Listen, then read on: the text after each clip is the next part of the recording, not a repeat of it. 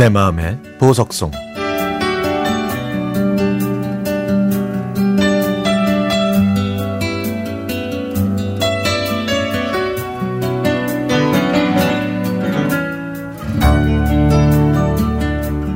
벌써 한해 반이 지나가는 6월이네요. 상큼한 새벽 공기를 마시면서 동네 산에 오르니 지난 일들이 하나 둘씩 떠오릅니다. 이제는 과거가 된 아내의 가게 이야기입니다. 저희 가게는 마, 서울 마포의 성미산 자락에 위치한 조그마한 피자 가게였습니다. 8평 남짓한 공간에서 13년 동안 피자집을 했는데요. 2007년에 김밥집을 인수해서 2010년 9월에 피자 가게로 업종을 바꿔서 장사를 하다가 지난 5월 31일 그토록 정들었던 가게를 정리했습니다. 거리를 지나가다가 임대라고 쓰여진 매장을 보면 결코 남의 일 같지가 않네요. 2007년 5월 21일 제가 하던 자영업 일이 잘 안 풀릴 때 아내는 공무원 일을 그만두고 분식집을 열었습니다. 아내가 퇴직금을 모아서 김밥집을 열었는데 막상 일을 해보니 준비할 것과 잔일이 많아서 많이 힘들어 했죠. 그래서 저는 주변에 학교가 많으니까 피자를 한번 해보자 이렇게 제안해서 2010년 9월에 피자집을 열었습니다.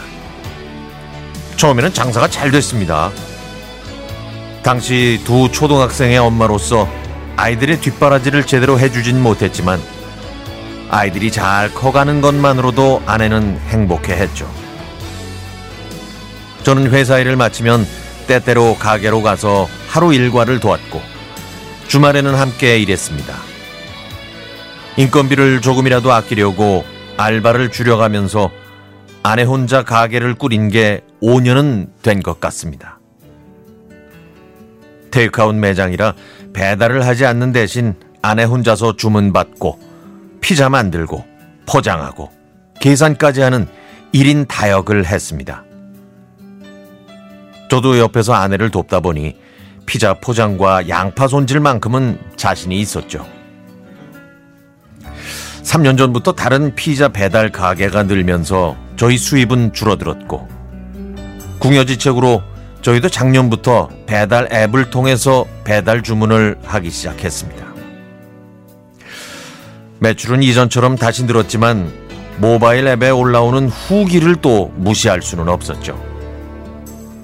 좋게 리뷰해 줄 테니까 서비스를 달라는 고객도 상당히 많았고요. 전단지 그림에 나온 감자 튀김대로 나오지 않았다고 항의 전화를 하는 사람도 있었습니다. 아무 이상 없이 원래대로 나갔다고 얘기해도 손님은 막무가내였고 결국 아내는 미안하다고 죄송하다고 5분 동안이나 읍소리를 했죠. 가게를 그런 식으로 할 거면 그만두라는 말까지 들었던 아내가 얼굴이 빨개지면서 화를 사기는 모습은 저 자신을 한심하게 만들었습니다. 장사를 하면서 불규칙한 식생활 때문에 몸만 망치는 현실이 안타깝기만 했죠. 저희 부부의 희노애락이 묻어있는 이 공간이 이젠 새 주인을 만나 다른 업종으로 새롭게 변신했습니다.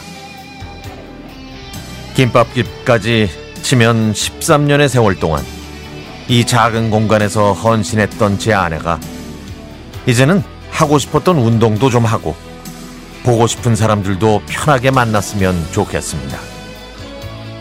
사랑하고 존경하는 아내에게 고맙고 고생했다는 말을 전합니다.